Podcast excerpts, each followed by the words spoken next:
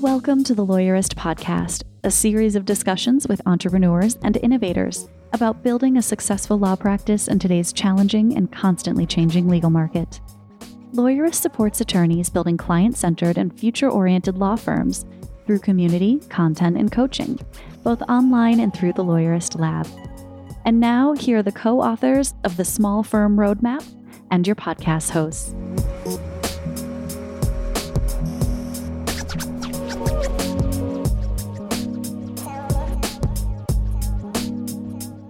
Hi, I'm Jennifer Whigham.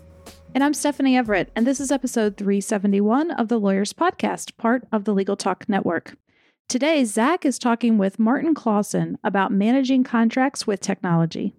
Today's podcast is brought to you by LawPay, Postali, and Posh Virtual Receptionists. We wouldn't be able to do this show without their support, so stay tuned. We'll tell you a little bit more about them later on.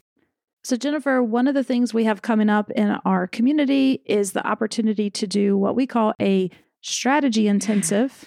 Why did we name it that? I was just thinking that like it just kind of stuck and I like it, but it's not going away. It sounds very extreme, strategy intensive. Maybe we could just call it quarterly planning session. Yeah, because it is more like a work retreat.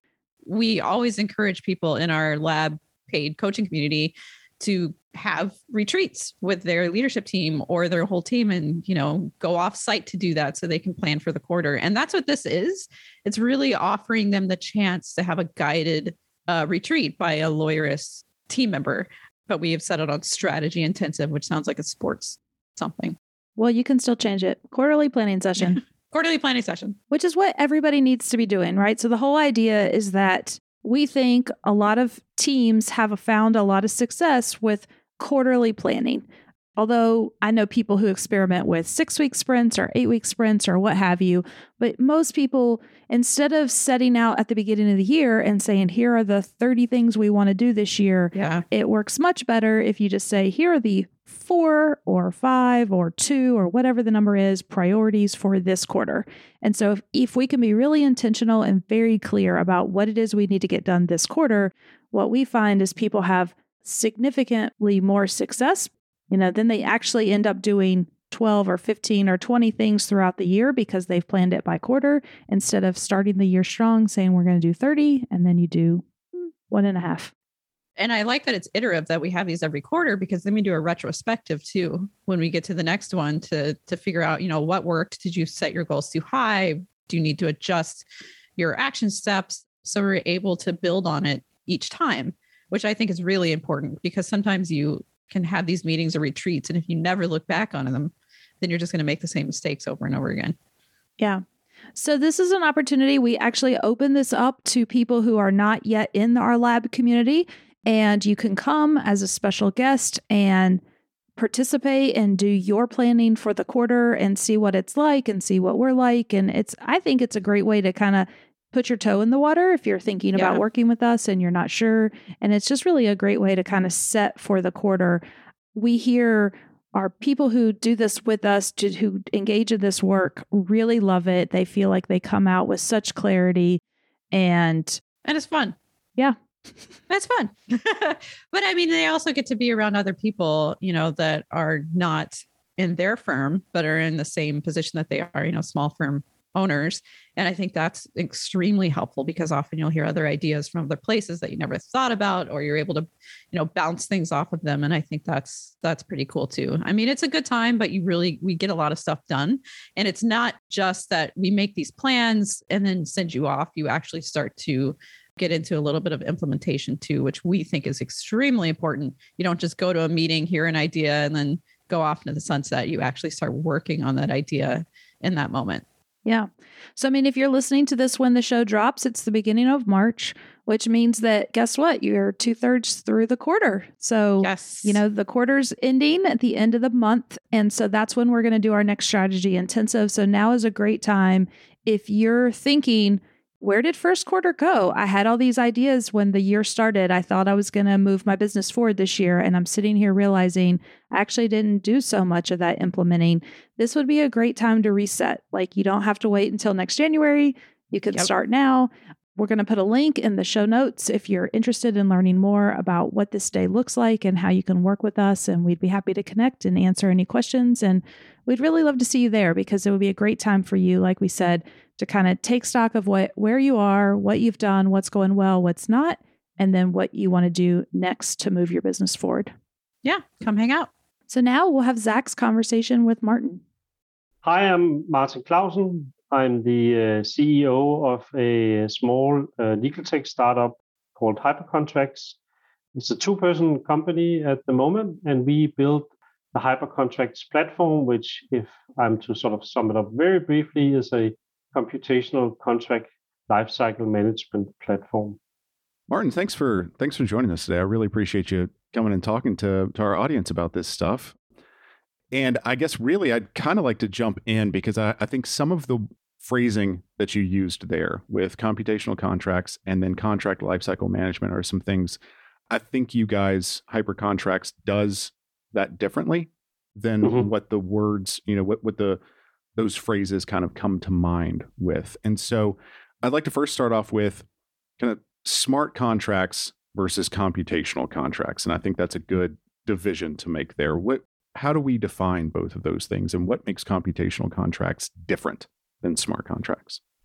So one one could argue that smart contracts are a, a very constrained small subset of a wider term called computational contracts. So smart mm-hmm. contracts mm-hmm. are essentially not contracts. And I think even the inventor of the term and the technology blockchain technology will to say say that it maybe wasn't the best uh, choice of uh, of words. Right, right. Maybe I think he's said that maybe it should have been called smart scripts or maybe blockchain scripts or mm. something like that because that's is what it is, right? It right. is the ability to execute small programs on the blockchain that typically manipulate tokens on the blockchain somehow. Mm-hmm.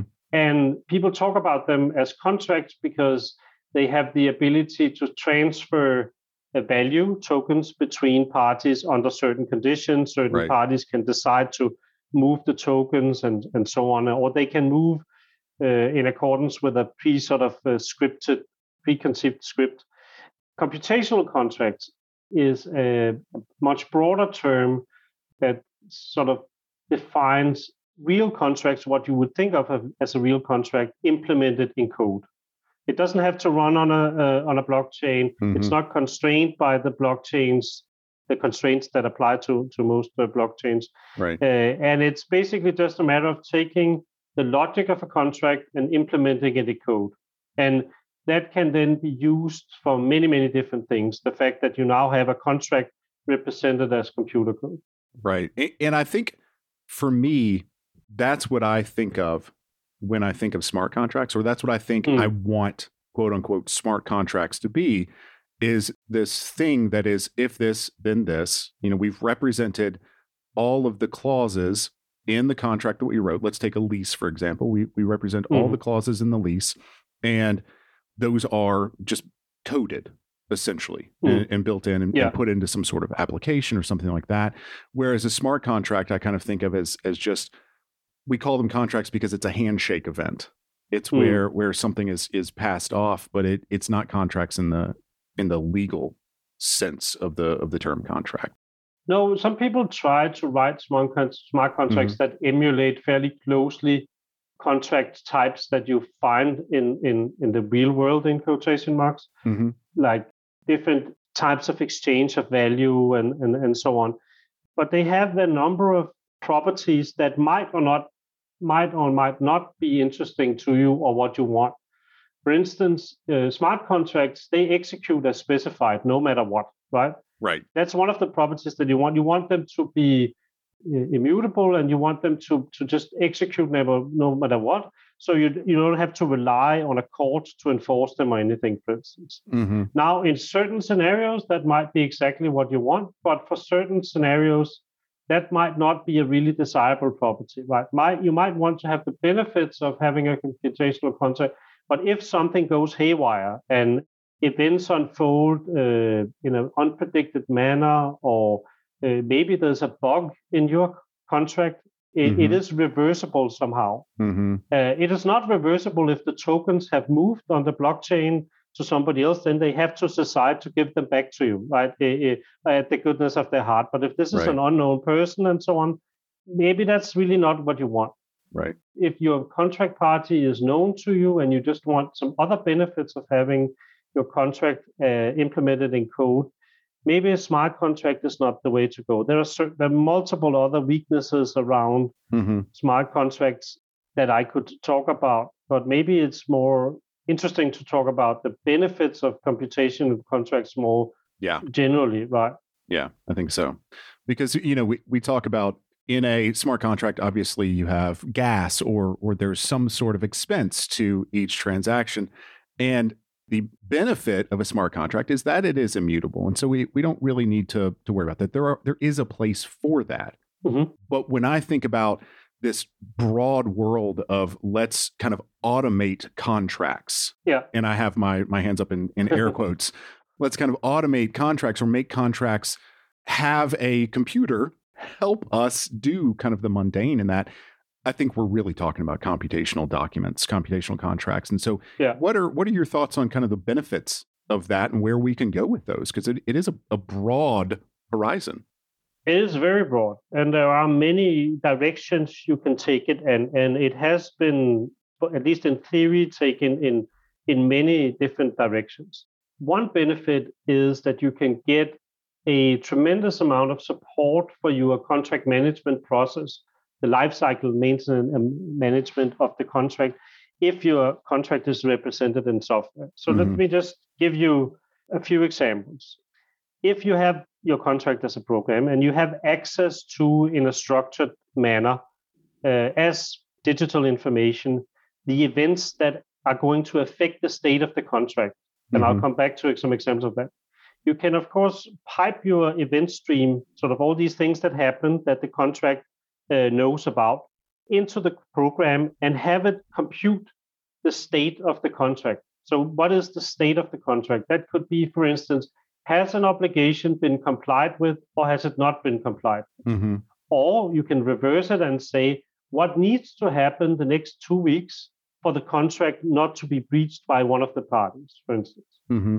Um, so those are questions that you could ask of your program. You could also you could also ask your contract, if you will, uh, which kind of events are you sensitive to? If you are some type of financial contract, for instance, mm-hmm. what, what is the value of your if the, you as a contract is that affected by the fact that the interest rate goes up or down, for instance?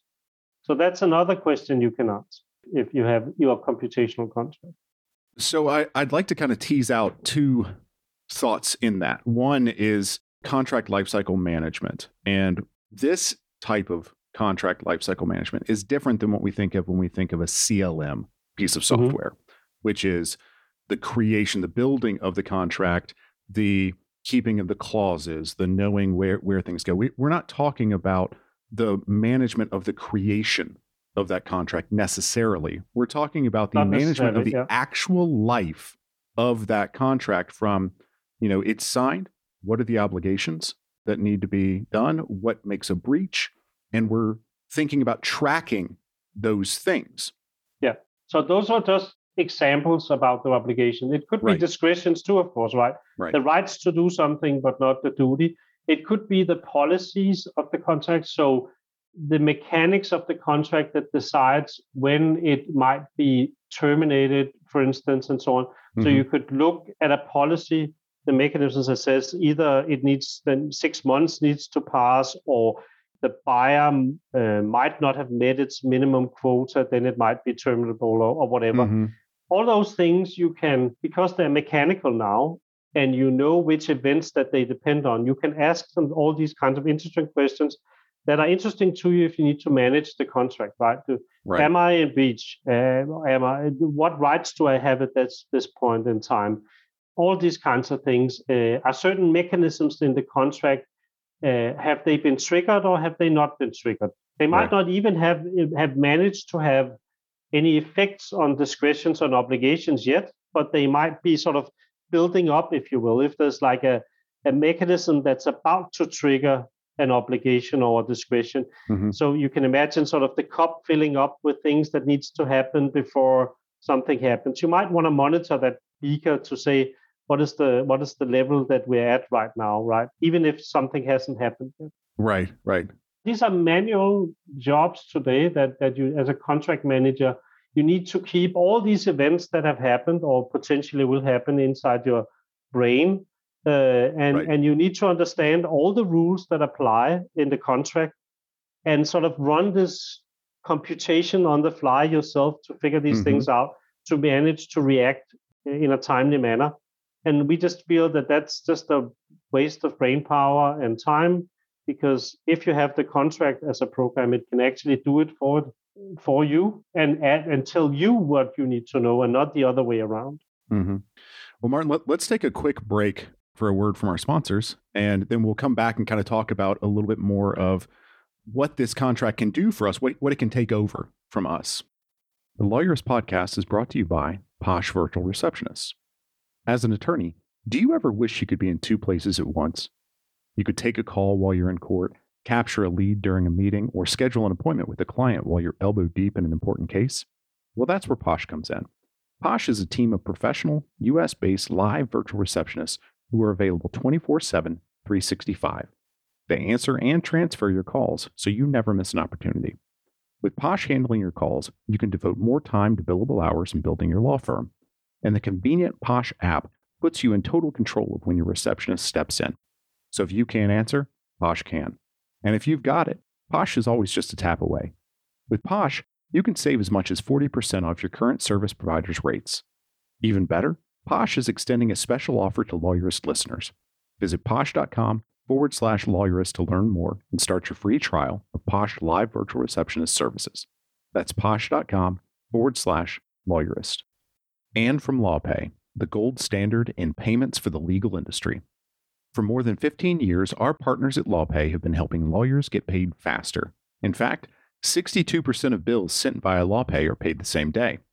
To learn how you can enjoy faster and more reliable payments, schedule your demo at lawpay.com forward slash lawyerist.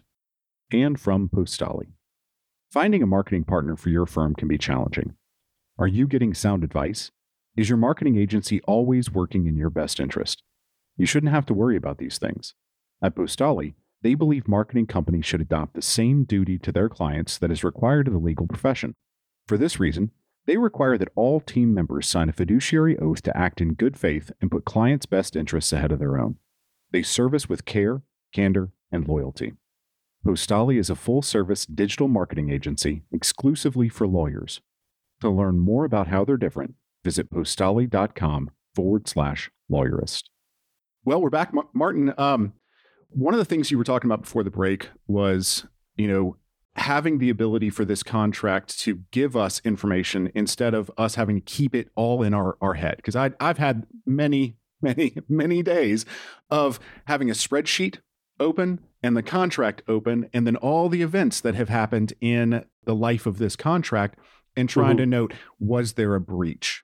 And I think one of the important things here is that A, a computational contract will not only keep track of that, but I, I think the thing that we've been hinting at is the idea of being able to go into the future hmm. with this contract, the idea of being able to say, okay, well, what if these events happen? What events would it take in order to create a breach according to the constraints of this contract? And I think that's fascinating yes. here as well, because we're not just talking about, okay, let's just see what happens. We're talking about let's let's test this thing. Let's do some some hmm. quality control on this. Let's put it out there. Yeah. So, so the hyper contracts platform that we built, it, it not only sort of actively tells you, well, there's this obligation you need to fulfill within two weeks, or there's this discretion that's going to expire in three days, uh, whereby you are entitled to maybe some uh, service credits, some liquidated damages. Mm-hmm. You need to make that claim within three days. Do you want to do that? So it, it not only does that, it also has the ability to do speculative stuff, right? So, what mm-hmm. if these three, four things were to happen in the next three months? What would that mean? Right. Or if these things do not happen, what would it mean? Mm-hmm. So, we can feed events that haven't occurred yet into the contract and say what what is the result of that or we can sort of just roll the clock forward nothing happens, when is it that something, when does the contract change state uh, into mm-hmm. being breached or whatever? So that's certainly a possibility. The, another interesting possibility is to say, well, we are renegotiating this contract. Right.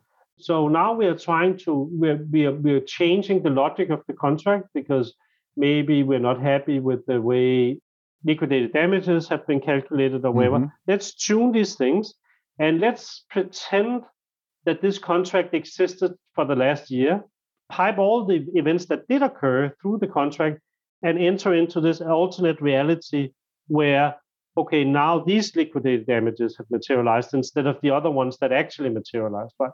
So it's a very good way of sort of pressure testing your your changes in saying if this thing had existed, what if it would be the result? You could, of course, also come up with a speculative scenario right. for the next year, saying we think this next year is going to be like last year, except we're going to spend maybe 20% more with the vendor, mm-hmm. and they're going to improve their performance within this area by 10%. So right. we, we manipulate the, the old events like that, we feed it into the contract, and we see what's then going to happen. Well, it turns out that in November, we are going to be entitled to terminate the contract because at that point they have will have reached the service mm-hmm. levels enough that that's an entitlement that we have. Right. Well, and and this is talking about making better contracts between two parties because we can look at that and we can say, what? Yes, this is how it happened this year, and we're both satisfied with that. But mm-hmm. we could actually both benefit from this happening this yes. next year, and then we can you can kind of kick the tires and say, what what would we both anticipate this? What would yeah. that look like? And then are we happy with this? One of the things yes. specifically about a smart contract or or a something that is immutable is we have one shot at doing it and a lot of times even when we get away from smart contracts we get away from we go to just written contracts yeah it is going to take a long time for us to sit there and say well what are all the different manifestations of what could happen and what mm. what would you know what would the effects of this be if you've written it into code you can go through and really pressure test based on on all the things you want and say is this actually what we want this contract to say? Is this is this representative of mm. our relationship with the vendor? Yeah, and that's actually how we test the contracts with potential customers, right? Mm-hmm. It's saying that uh, well, we we of course need to satisfy ourselves that we have implemented what is in your contract correctly in code, right? Because that's part of how we do things. Right. We we we we tell you which parts of your contract do you want to uh, implement in code which ones are valuable which ones are the ones that you so want you want to get a better handle on from a management perspective mm-hmm. uh, so we pick those together with the client and we implement them and then we draw up a set of test cases saying that if these things happen at this point in time how what would your expectation dear client around what the state of the contract be right right and of course you can if uh, you can share that with the other party to the contract and say, are we agreed that if you fail to deliver like three months in a row like this with these dates and so on, this is the consequence that we both expect. Right. But it's a way of testing the contract and making sure that it reflects the intention of the parties upfront that lawyers are not used to having at their disposal at all, right? Right. And it's something developers are completely used to when they test their software. And if yes. you ask them, they simply cannot understand how lawyers can sleep at night without having a facility like that, right? For right. good reason. Right. No sane developer would ever deploy sort of mission critical software with the ability to shift fortunes between parties without having test cases and, right. and rigorous test cases at that. But lawyers are apparently happy with deploying contract vehicles out into the world without having any ability to test them. Well, and I, I think we kind of hit hit on something there that I think of when I think of kind of antiquated contracts and antiquated clauses in those contracts. Many times when you say, "Why is this here? Why is this clause yeah. here?" It's because it has been used so many times, and mm. that's our way of testing it. We say, yeah. "Ah, well, it has it hasn't broken yet." it has stood the test of time and it's been good for me in court so far. Yeah. Okay. And and to that, my my my my my dear dear friend Ken Adams, uh, who's written the book on contract drafting, mm-hmm. would say if your wording ended up in court, maybe it's not the best wording in the first place. and maybe it's not exactly the stuff that you want to learn from, right? Right. And and he's absolutely right. It's not it's not a way of building up sound contract wording and, and so on is is to look at what the courts had said about this stuff because it if it ended up in court it was per definition broken right right. And you have done your client a disservice. I, i've told many clients that if we go to court i've i've lost. Like we we've lost because you now have to spend money in court. Exactly. Utterly failed right, you, right. You, it's it's the last resort. It's the stuff that's what you absolutely do not want. And I can't recommend uh, Ken's work enough, by the way, when we are speaking of contracts. Oh, yeah. The Manual of Style for Contract Drafting uh, is, is the, the, the book on contract drafting. And actually, the way our language, because there's a language underneath here that we built to build these computational contracts, is actually heavily inspired by the way Ken sort of structures the different parts of contracts and the types of contract language that he talks about in his book. Right. So we we more or less uh, directly adopted his way of breaking down contract language. I think you could certainly do worse than than adopting, you know, Ken Adams' uh, way of doing that. And and just so just in case people live under a rock somewhere and and, and haven't haven't heard of of Ken Adams, you can find him on Twitter to see all that he all that he does, but he's got multiple, I believe, books on manuals of style for contract drafting, and and he is he is very very well respected and very and in his own right very thoughtful about these these sorts of things. So, but not not uncontroversial. Uh, he doesn't shy shy away from an argument, but. Right. Uh, in my book, he has the most well-researched, well, most well-grounded opinions on on matters of drafting that uh, of anybody that I know, mm-hmm. and I think uh, his his opinion on contract drafting are, are quoted increasingly by the courts uh, also. So. Yeah. Well, so let's step away from the the drafting of the mm-hmm. contract mm-hmm. and and kind of the the kicking the tires and get into something a little bit more technical of when when we're dealing with computational documents or computational contracts the necessity is getting information into the system in a digital mm. way. You yeah. know, because if we're not getting it in from an actual system that can kind of put it in there, then we have to put it in ourselves. And yeah. Although that is still faster once you get into the comp- uh, the computation portion, we still want to be tracking something that is almost digitized, you know, not analog. Exactly. So there's there's two pieces to it, right? There's the contract we need that in a digital form as mm-hmm. a computer program, so we need to build that. We have the facilities to do that in the platform, a language made specifically for that purpose, which means that we can very rapidly and, and securely uh, build these this contractual logic up. Mm-hmm. And the second part is, of course, these events, this information that the contract program needs to know to figure out where am I at with this thing. Right. And we can source that from many different systems, and it all depends on which contract we're talking about, right? So, for instance, uh, an example that we use a lot are IT operations contracts. You know, mm-hmm. so so service contracts for the for the operation of an IT system. And in that case, uh, we would source the events from uh, IT service management systems mm-hmm. and monitoring systems and all of that, because that contains the data that is relevant to figure out what is going on in this contract, right? We could also look into mm-hmm. ERP systems that would have orders and payments and so on. Mm-hmm. All these things are, of course, things in a contract that you that you that you need to uh, know.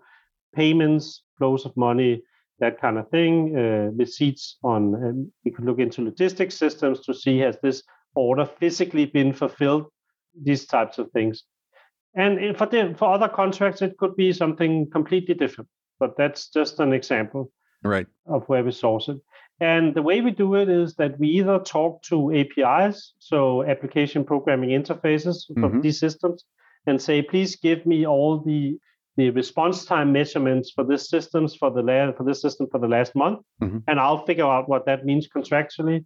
Or we just upload an Excel sheet with all the data into the system and get it in the, that way. Mm-hmm. Uh, so we, we we are we are aware that not everybody will have access to APIs or be able to make a vendor or whatever deliver uh, put at their disposal an API. So we of course support the most well-known uh, and, and prevalent uh, integration technology known to man, which is Excel. Right, uploading a CSV. Yeah. yeah, exactly. Everybody can ask uh, somebody to fill in uh, an, a spreadsheet somehow, right. right? Right. So we make it as easy as that. Uh, as long as you have the relevant data events in an Excel sheet, we'll ingest that and and we'll we'll be up and running. Well, and I imagine that you can have some events coming in through through an API, and so you don't have to worry about it. And then other events, let let's say something that somebody actually had to do, you know, yes. Yeah. That comes in through an Excel spreadsheet or through probably some sort of checkbox or ticker or something inside the, the platform. But we're talking you about. Could make it manually. We, we, we try to avoid that as much as possible, of right. course, because that's where things can go wrong and it's a chore and everything. But mm-hmm. yes, it is, of course, also possible to enter events into the system manually. In many cases, we would actually prefer that you just fill out the Excel sheet manually and then we ingest that. But you right, know, right. But we can. What we're talking about is getting rid of eighty percent, you know, or or a substantial portion of of what you can do. And the more important thing in my mind is, and I, you and I talked uh, a couple months ago, and I've been kind of mm-hmm. mulling this over since then, because I I thought, okay, well, most real world contracts for small to medium size law firms aren't going to have a lot of APIs that they can, you know, pump the information into through, um, or they're going to have actual actions that a human has to take or something like that. But then I started thinking about A, being able to use something like Plaid that is a bank connector to mm-hmm. be able to see whether or not something was paid. Well, that's a pretty simple way yes. of doing that. Well, now we've got that in, and then we can quote unquote manually put other information in through a CSV. But the important part is the computational element. Yes. Is the part where where I don't have to go through and say, is this contract still valid? Has there yeah. been a breach? I don't have to worry about that. No. And I can, I as the lawyer, can kind of pass that off to my client. Yeah. I can say, you you keep track of these things and put it into that system. And I mean, let's just say this system could send me as the lawyer a message that says, "Hey, it looks like this thing's going to going to have a breach. You may want to contact the client." You know, exactly. The real benefit is that computational aspect of it, and we'll get the the digitized information. We're we're more and more information is being tracked digitally. You know, as, as we go, and it's just going to keep getting. We're going to keep having a bigger and bigger bucket of information that is automatically put into those sorts of contracts. For sure. The difference is also that because we can ask the contract. So, what kind of events do you understand contract? Uh, well, I understand the fact that something can be delivered. I understand what a payment is. I understand some kind of quality measurement on the deliverable or whatever. Mm-hmm. But I can actively now ask the user to provide me with that information. Right? You know, I don't have to guess as a contract manager or maybe not even a contract manager if the company isn't large enough to have that kind of a role. But but a finance person and so on. I can actively sort of poke that person and say, did something, did any of these events concerning this contract happen this month? Mm-hmm. And if they did, please put in when it happened and uh, some other piece of information around it, right? Right. So I can sort of actively go out and source that information because I know what the contract understands. And then I can push back and say, well, in that case, now the vendor is late for three months in a row, and you may, if you're sufficiently tired of this vendor, you can actually terminate the contract with a shortened termination notice because mm-hmm. that's so this obscure clause somewhere inside the contract that your lawyer has put in place right. has now been triggered, right? It would never ever occur to somebody. And and and the thing is that you actually paid the lawyer to mm-hmm. implement it because it's good practice. Mm-hmm. And you also potentially paid at the negotiation table for the privilege of being able to do so. Right. So that costs you some kind of negotiation capital mm-hmm. that you will yeah you will now not have uh, gotten a return on if you fail to use that right or at least if you fail to know that that right exists because right. one thing is knowing that it exists you're not forced to do it of course just because the contract is computational but now you're aware, and maybe you can use that when you renegotiate or whatever, or mm-hmm. you can get some other benefit from it. Right. But at least now you know what the contract uh, entitles you to. Right. Well, it, and I think with that, it makes me think a that you as a lawyer become a little bit more sticky. It's a little bit more eh, just from a, a cynical standpoint as a as a lawyer trying to to make a living. I want my clients to a want to stay with me, so I want to provide them with with the best um, service I can. But b if this is something that's a little bit difficult for them to kind of get out of. You know, they say, "Well, I, this platform is so good." You know? Exactly. Well, there's nothing wrong. It's sticky isn't a dirty word if it's right. based on the fact that you're providing a superior right. service, right? That you become dependent on as, as, a, as a client. That's perfectly legitimate, I think. Mm-hmm. There's other kinds of stickiness that are maybe less uh, sort of uh, savory. But, yeah. but but this this kind of stickiness is I, I, I have no issue with. Uh, right.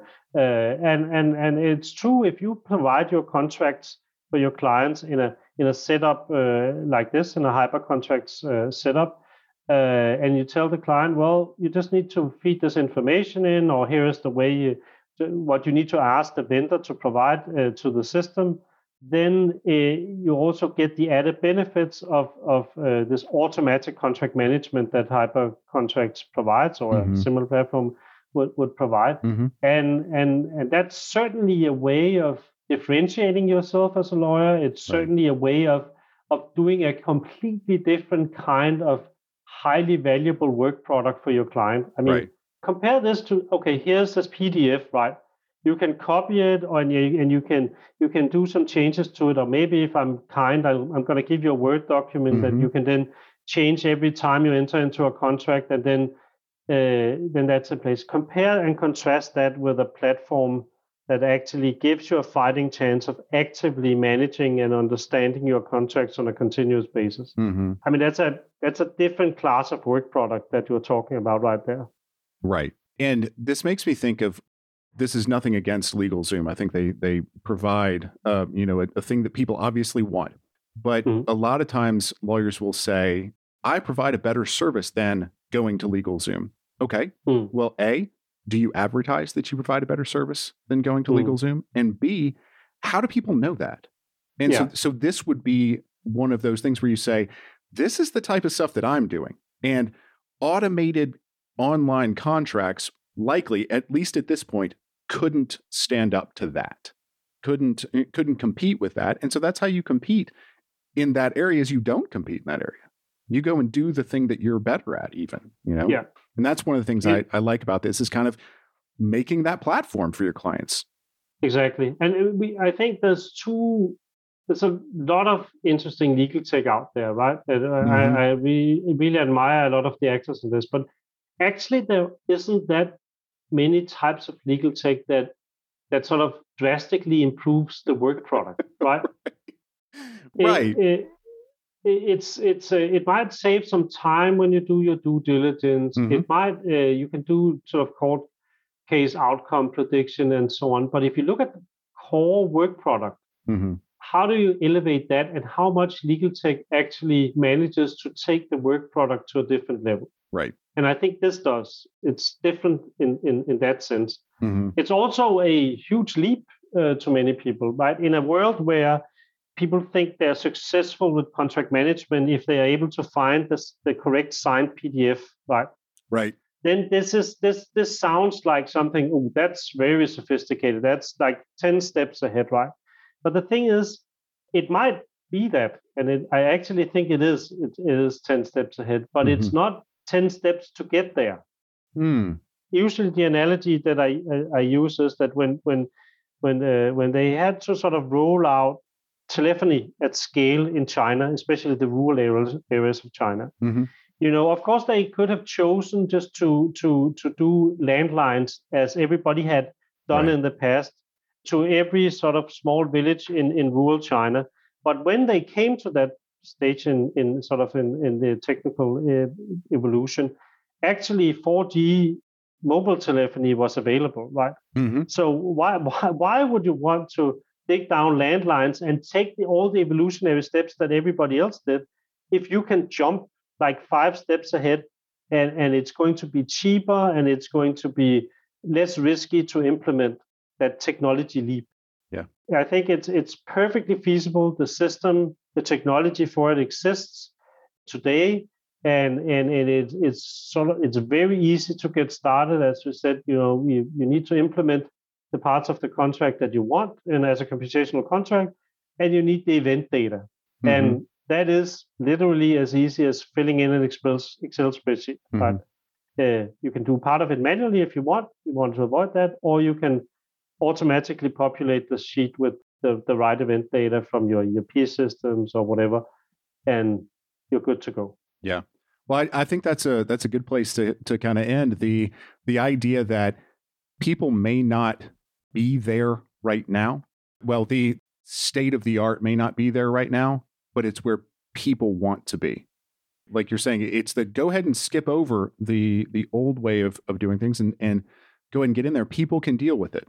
Yeah, people want this type. In my opinion, people want this type of thing. And yes, it does feel like it's steps ahead of where we're at right now. But why start behind?